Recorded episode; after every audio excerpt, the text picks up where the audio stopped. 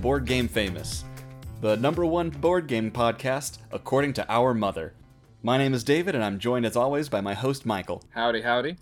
So, Michael, it's been a while since we recorded a podcast. It may not seem that way to the listeners be- through the magic of pre recording. We haven't even released our first episode yet. As of episode six, episode one is unreleased. I just want to, it will get released. I don't want this to be just two dudes talking, recording, and keeping all the recordings to themselves. It's gonna be like whenever you pull out your old family films.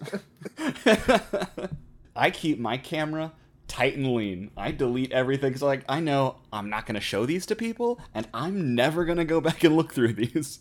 well, I know that I'm never gonna go back and look through them because I don't go back and look at them and delete them. so you have plausible deniability about the amount of photos you have on your phone? I have a number. So what I was leading up to with that, uh, talking about our time off when recording, I'd like to start as always with my favorite segment, What You Been Playing? And I think you've played quite a few games in the last month. Yeah, you know, I'm starting to see people now that uh, a good number of us are getting vaccinated. And I saw one of my good friends recently, and uh, it was uh, it was somebody in uh, their board game community birthday, and so they had a big get together at one of their their houses, and we played board games for about 14 hours straight. And uh, I, I definitely played a handful of board games there. Give me the highlights. We're gonna start with the most physics-resisting board game in uh, Barrage, which is a game about dams. And I only say that because you are basically building dams from a high elevation up in the mountains down to the plains, and you can build them up high and low, and you're taking the water that collects behind the dams and you're sending it through power stations and getting energy from that. And then the most physics-defining thing about that well, contradicting thing about that is that you can generate power by pumping water up the mountain. so, I, I described that to one of my friends, and he said that doesn't make sense. And I told him, don't think about it. but no, it's a it's a worker placement game. I, is if I understand it, it's pretty cutthroat. Is that true? It's extremely cutthroat. I got screwed. I spent this entire turn building up a really tall dam to collect a bunch of water behind the dam, and then in the next round, this guy came up behind me and just built a big dam to block the water I was going to get. Did you look at him and just say, "Damn"? I should have. Should have. Uh, I played the classic game Santa Maria. I've also played Isle of Cats, which was really good. That's one of the few polyomino style games I have yet to play. Really enjoyed it. I lost by one point. Did you say "damn"? Isle of Cats, yes. Actually, I said a uh, a lot meaner things because it was one of my very good board game friends, and we trash talk each other all the time, and we could say almost anything to each other. And I try try to keep it mostly PG around new people, but whenever you're around a good friend, it's kind of hard not to talk trash. Played periodic, that's a that's a genius games game. I really like their stuff. definitely from Europe because it's not aluminum, it's aluminium.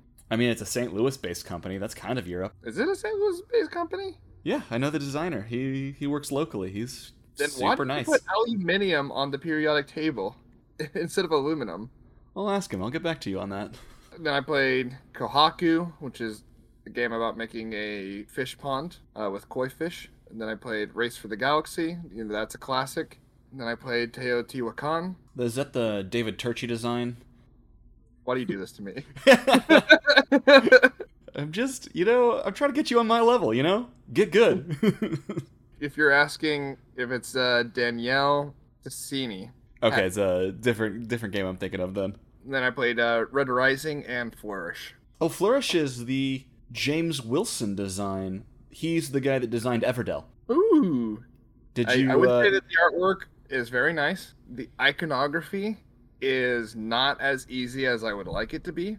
I definitely need to play it more to decide whether or not I like it because between each step, I would have to stop and ask people if they have questions about the cards that they just drew into their hand and ask them if the iconography made sense, the way that they understood it. so it's one of those games you need a few plays before you really understand how it goes. Yeah, I'm not saying that the iconography is worse or better than Roll or Race for the Galaxy, but it's kind of in the same vein. Man, Race for the Galaxy is like learning a new language. Did you see my comic that I wrote about Race for the Galaxy? Yeah, shameless, shameless plug for my comic. Go to Board Game Geek. Uh, look up full frontal board games on Board Game Geek. Say filter on. So yeah, of all those board games that I played, I would say my top quick game has probably been Kohaku, just because it's nice and relaxing, easy, quick. They had the collector's edition, so the tiles were really nice. And then I think my favorite longer game was Barrage. I, I would definitely play that again and try not to get screwed over, but you know it happens. hmm So what have you been playing? Well, uh, the game that I've played the most this during this time has been Sleeping Gods. Ooh, I I'm upset that I didn't get in on the Kickstarter. Didn't get the fancy metal coins. I didn't get any of the expansions through the Kickstarter. So I just got the retail version. And Ryan Laukat is the designer and the illustrator and the developer for Red Raven Games, and he produces essentially all his own games with the help of his wife and uh, his trusty staff. And uh, we set it up on our board game table, and we have not put that game. We have not taken that game down. It's just been it, it takes it takes up all, the entire table and it takes up a ton of space and it's just we play it for an hour or two at a time. We pack it up. When we get time for another game we we we undo our table. There it is all set up for us and we we get back to work. It's a nice storytelling adventure game where you are it's set in the 1920s you're on a steamer ship that gets transported to a strange world and you try to awaken the gods that have been trapped in eternal slumber to try and get home, try and get passage home. Uh, We're trying to collect all these items that are strewn around this giant map, and really just bumbling our way through, fighting monsters, and just enjoying the story along the way. is it a lot easier to follow the story as compared to other story campaign-ish legacy games? I would say yes. So legacy games typically have a more linear story, or it doesn't branch as much. This is more of open world story. So it doesn't tell you I'm trying to figure out the best way to describe this. Every time you encounter a new creature or a new race in this mythical world, it could be your first time encountering them. So it uh, it always describes them to you. So you're not you're never lost. Ryan does as good a job as he can in the writing, trying to make sure you're on track. We've got a little bit of hint of the overarching story because we were about we're about halfway through. I'm waiting to see if there's a some sort of twist or or what the climax is going to look like. Now I'm One of looking your for- party members it's a traitor all along. Oh, maybe. That would be upsetting. So that's the game I've been mainly playing. I got a chance to get Scythe to the table, play it with Isaiah and neighbor Katie. Isaiah's our brother. Our neighbor Katie is not our brother. No, she is not. uh, that was Isaiah's second time playing and Katie's first time. Isaiah did really well and he won. Ellen is u- is really good at the Bad game. Do what? What you uh, said? David's bad at scythe. Ellen is really good at Scythe. She had a bad game and still came in second. Oh no! Oh no!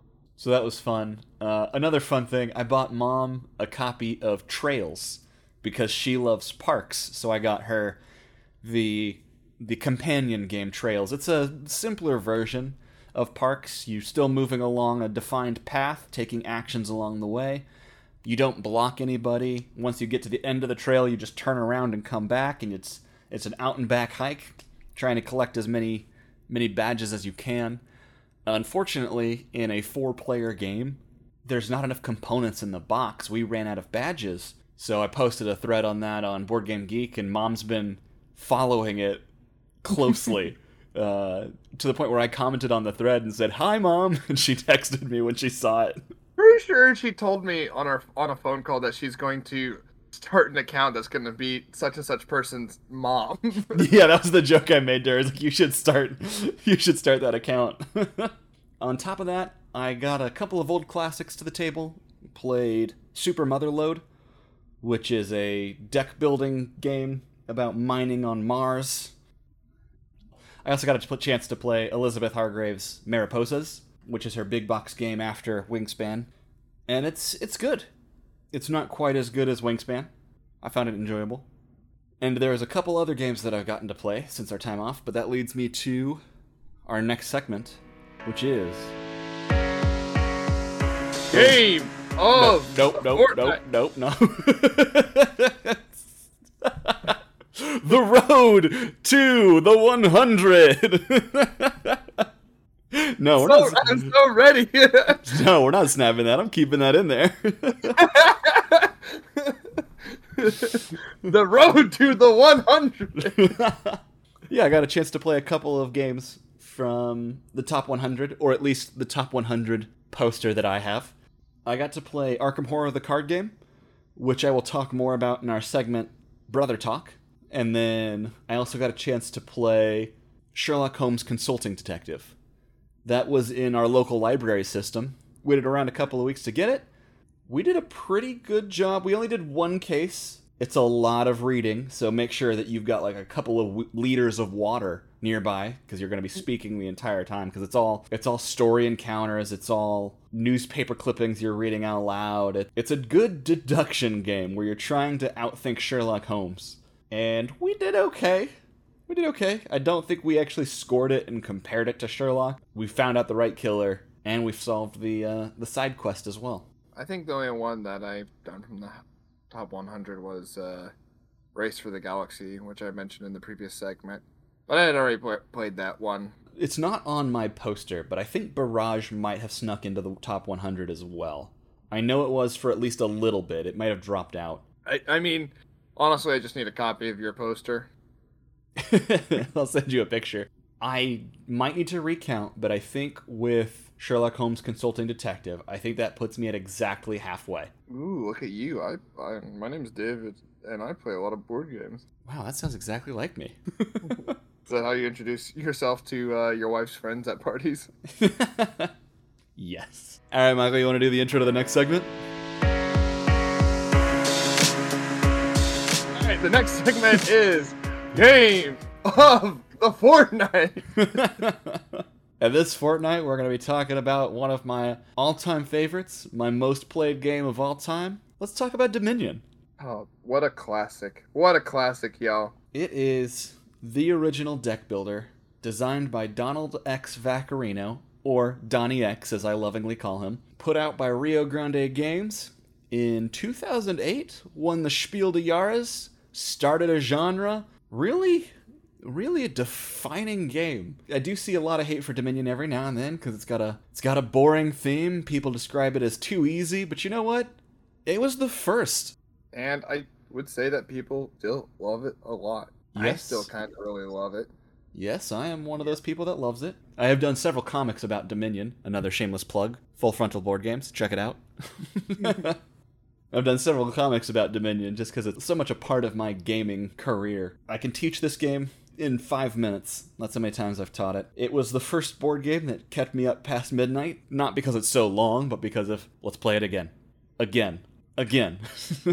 Was that a, a game that got introduced to you through college or somewhere else? It was right before college. It was out in Colorado when we worked out there in the summer. This was 10 years ago. I've been playing board games for about 10 years now. I was walking walking through the lobby of the living quarters for the for the employees and somebody waved me over. It's like, "Hey, you want to you want to play a game with us?" And I'd, I'd played board games before, but typically those mass market style games. I was like, "Yeah, what is this? You want to teach me?" And I've never looked back. Now, for the one thing I do want to say about Dominion is it needs expansions. Once you play a few times, you get the gist of it. Uh, that core box gives you a lot of vari- variability because you take 10 kingdom cards, place them out in the middle, and those are the cards you can buy from. And I consider myself a deck builder purist. That is the style of deck builder that I like. You have a set number of cards that you can buy from. Now, there's another style of deck builders that have a trade row that you can purchase from, that it's like five or six different options that you can purchase from. And like Clank or Ascension. Yeah, Clank, Ascension, Star Realms, Hero Realms. And the pros of that is you can have a lot more variability in the cards that you can buy from because that trade row is always changing out. But the cons and the trade offs is that it sucks. Strong opinions from David. One of the reasons I wanted to start this podcast was because I was half halfway through typing an essay online that said that was titled "Strong Opinions About Deck Builders," and that was basically my thesis. you know, this is the third uh, reason why you wanted to start this podcast you've given so far during the recording. during this recording or just previous? No, during, during multiple recordings. well, it's not going to be the last, man so for me, I think like you, Dominion was a big gateway into board gaming. You know, you got games like Catan, Pandemic like that, but like you said, playing Dominion over and over and over again. I can remember playing Dominion with you, Ian, our older brother, and other people, and just vi- uh, vivid memories of him playing the card Mountebank and just everyone yelling curses and coppers for everyone. getting really into it and you know uh, yelling at each other and cursing at each other saying i was like oh you're trying to witch me? I got a moat.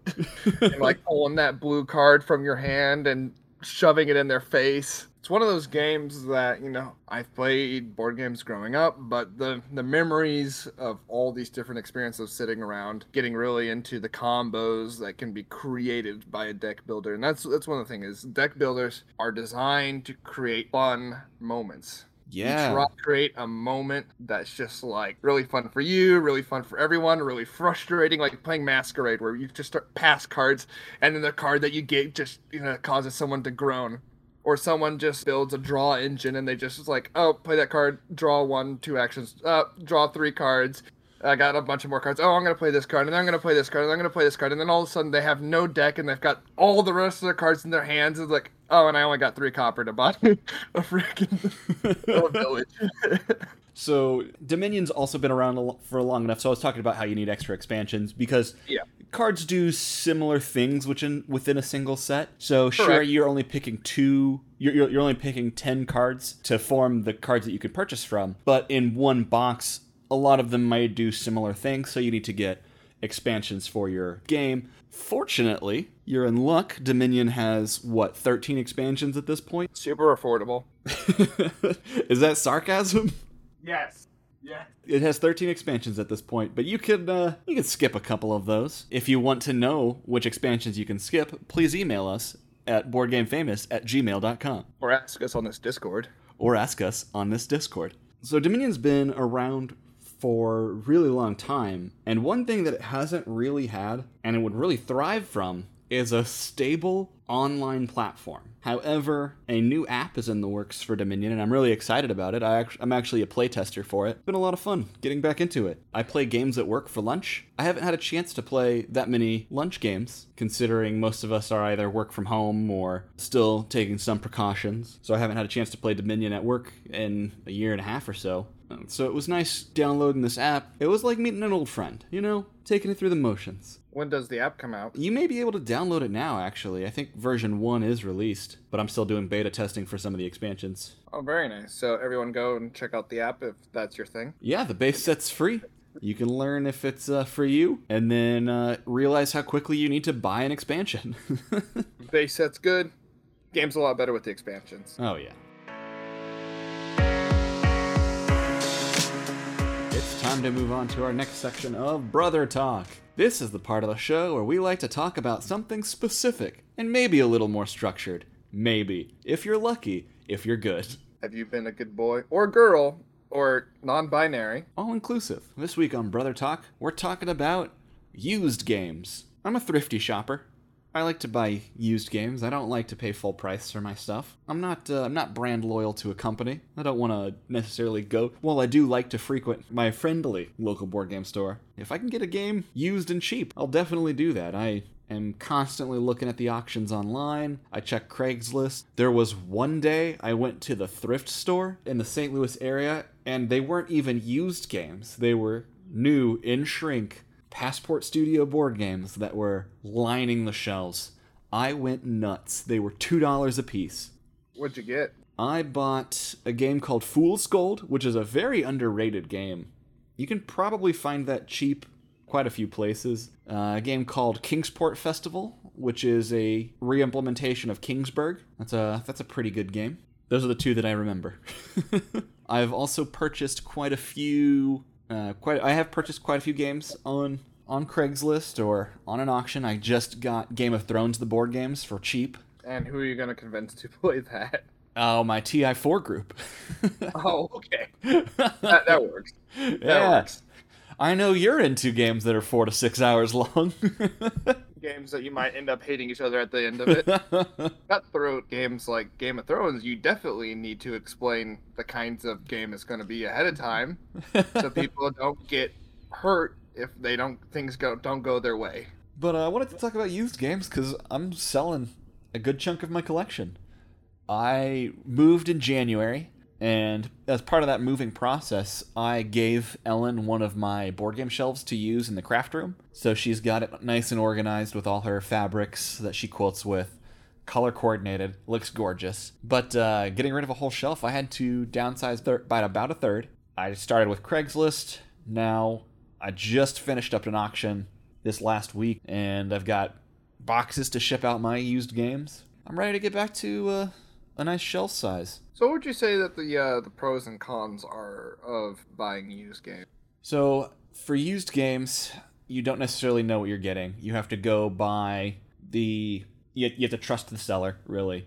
The local board game store used to hold an auction every six months for board games. And I would sell some of my games there, and then I would typically end up buying more than I would sell. And it was all, it's always a gamble. You can take a look at the boxes, and I think there's a little bit of time to go up and inspect the components, but that's only if you're at a physical auction like that. Um, I've ordered a couple of games online, and you just have to you have to trust the seller and just hope it ships to you in time. Have you ever been burned? I have actually been incredibly fortunate multiple times to the point where it's I would always encourage people to buy used games because I'm not jaded at all. I've purchased Lewis and Clark. The companion game to that, Discoveries, Lewis and Clark Discoveries, Race for the Galaxy. I bought all of those in a board game auction, pretty much sight unseen, for $5 a piece, and they all only had their shrink wrap removed. No punched pieces, no no card decks done so I've really, really been fortunate. I also, when I bought Game of Thrones, the guy mentioned that the box was pretty beat up, but that the components were fine, and I, that he was an honest seller. Gave him a good review, so I he accurately described what I was getting. Have you have you have you purchased any used games before? No, I, you know, I've talked about it on this podcast before that people I play with have a much larger collection than I do. And, you know, I try not to buy board games whenever I know that people of my my board game group has plenty of games that people want to get to table.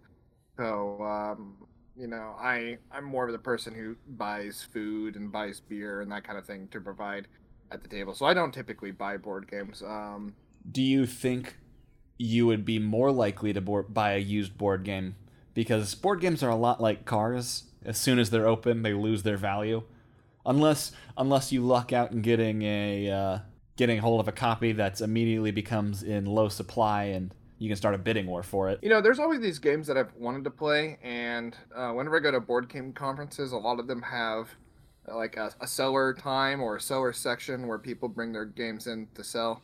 I'm always on the lookout for you know a particular game that I know that our group doesn't have that I might enjoy that you know that may, that you and I have played or something that I've been wanting to play. in that I keep an eye on that. So it's not like I haven't tried. It's just I don't actively look on a consistent basis. I would say another. I don't know if it's a pro per se, but there's such thing as a Grail game. That's what you're describing, basically. Is mm-hmm. that game that you want to get? You don't know if you can get your hands on it anywhere else. It pops up from this one seller, so you got to buy it. Those are typically used games because they've been loved by somebody else before.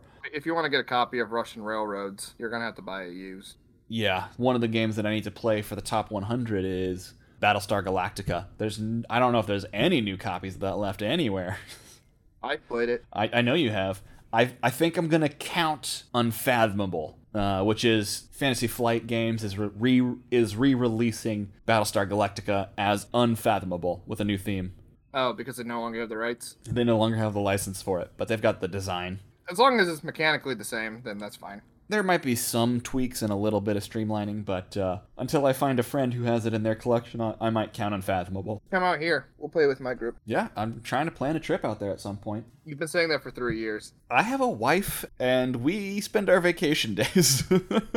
I guess I like used games a lot because I am the person who's always buying the games. You can get them for cheap, or used games is typically how games are leaving my collection. Games are meant to be played. If I'm no longer playing them, I want somebody to. I tell a lot of the people in my group about your former system, you know, minus selling off a third of your collection, your former system of one game in, one game out, Mm-hmm. or you were downsizing. And some of them have come back with a similar uh, retort of it should be one game in, two games out at this point. For them. And so I'm trying to convince some friends, you know, I've been over to their house over the years and there's games that haven't moved in three years just to consider. And they're not even those like blockbuster games that you only get out every once in a while. It's just like, mm-hmm. maybe consider. In this last auction, I sold my second most played game. Haven't played it in over a year, but I used to play it all the time. It just it's just been sitting on the shelf and it's like somebody else can get some love out of this. And you know what I what? I can get 10 bucks out of this. You, got- you gonna tell us what it is? Yeah, San Juan second edition. I specify second edition because it's, it's got an expansion right in the box. It's real nice. Ooh. So I'm very I'm very pro used games.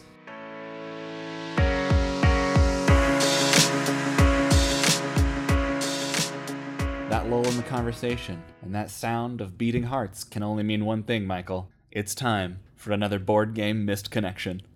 And this is the story of a lovely lady. I don't know how many girls she was bringing up, or probably already had brought up, as she was, uh, I don't want to say elderly lady, because she was more like mom's age, and there's a chance mom listens to this podcast. There is a chance. she was she was about I would say middle aged. That's that's appropriate, right? I was at an event teaching Wingspan.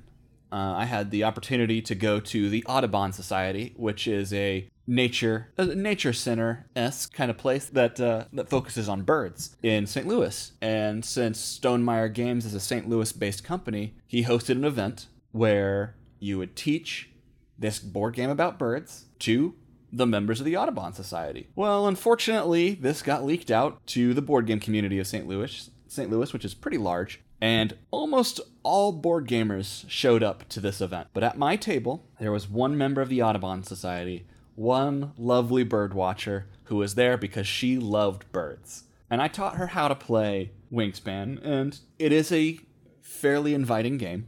It is not the first board game I would ever teach to anybody. I don't believe is is it is a little more complicated than uh, your typical entry level games, but she was hand- she was handling it pretty fine, and she started taking the lay eggs action to put eggs on top of her birds. And I was looking at this through the board game lens.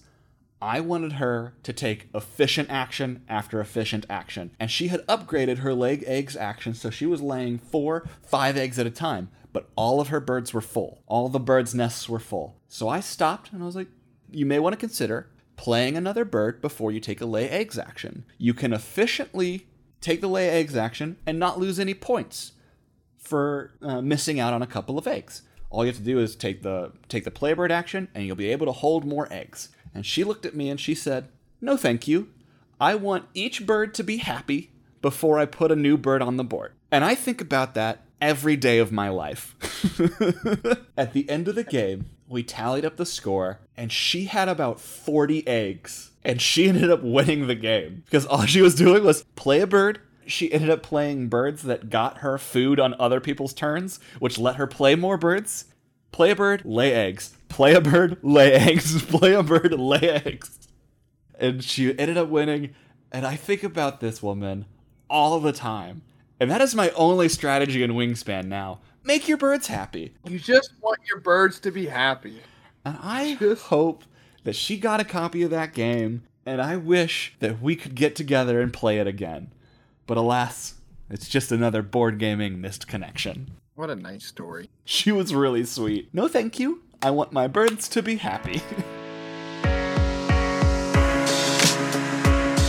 I think that'll uh, that'll bring us to mail time because you mentioned something in that story about what I one of our questions from one of our listeners. So, what game would you introduce board gamers to? Say that you have someone new to the hobby. What game do you use as an introduction? Hmm. It's typically Dominion. It, it honestly is typically Dominion. Since it was my gateway game, I think this could be everybody's gateway game. Like I said earlier, I can teach the rules in about five minutes. I've got them down pat. We're often playing incredibly quickly. I've also started playing Calico, the game about quilts and kittens, with a lot of first-time gamers. That's uh that's good and enjoyable. trying to think of what other games I use as gateway games. Use Calico as an introduction game, even though it's pretty cutthroat. It can be pretty cutthroat. I just don't play with cutthroat players. That's fair. Another game that I've been using as an introduction game is, is Canvas. That's a Kickstarter game about layering these translucent cards. The top part of the card, the majority of the card has artwork on it.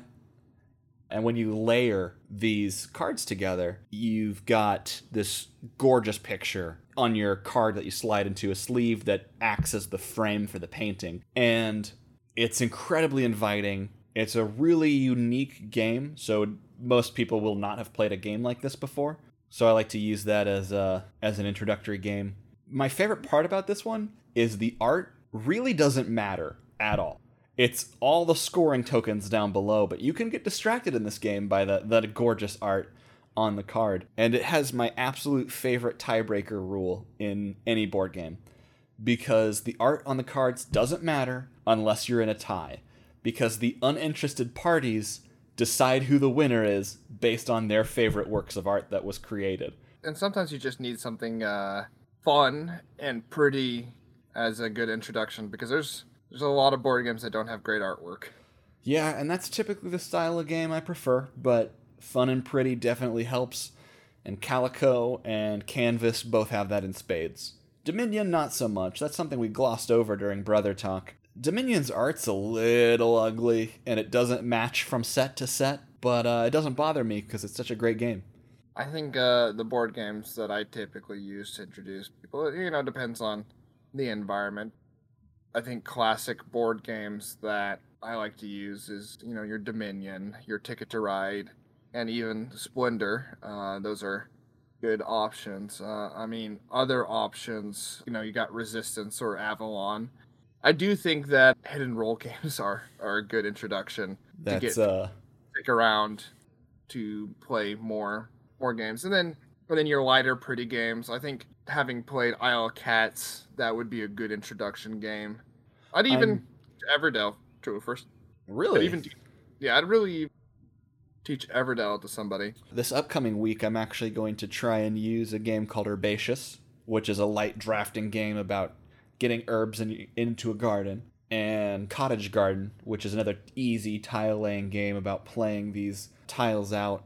I'll let you know how that goes because I'm teaching these to Ellen's Garden Club, which is, I think, 65 and older, except for Ellen. They might be sharper than you, David. they might be. I don't know how much bridge these ladies play. Trick winning games are always classic. You know, I I thought that I tried the crew with uh, with Ellen's grandma, and she just didn't like it. And she plays bridge all the time. I thought I thought that would have been a winner.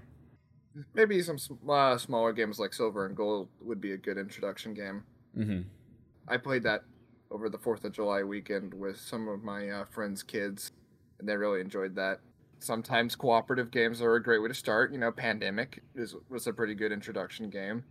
Uh, cooperative games can be pretty straightforward. You have special role with a special ability, which makes you feel like you're not exactly everybody else, but everyone has the same basic actions. And because it's cooperative, you don't feel like Mhm. cheating if you're asking for help. Yep.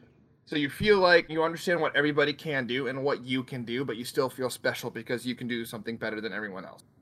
So Mhm. I think cooperative games like that are really good. It's a very good point.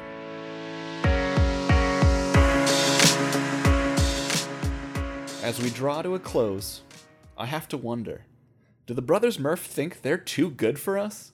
They haven't replied to a single one of our messages. This has nothing to do with the fact that we haven't released an episode yet. Absolutely nothing. Maybe by this time next fortnight, Next fortnight. we'll have gathered enough of an audience to make a splash. but with that, it is now time for us to say goodbye.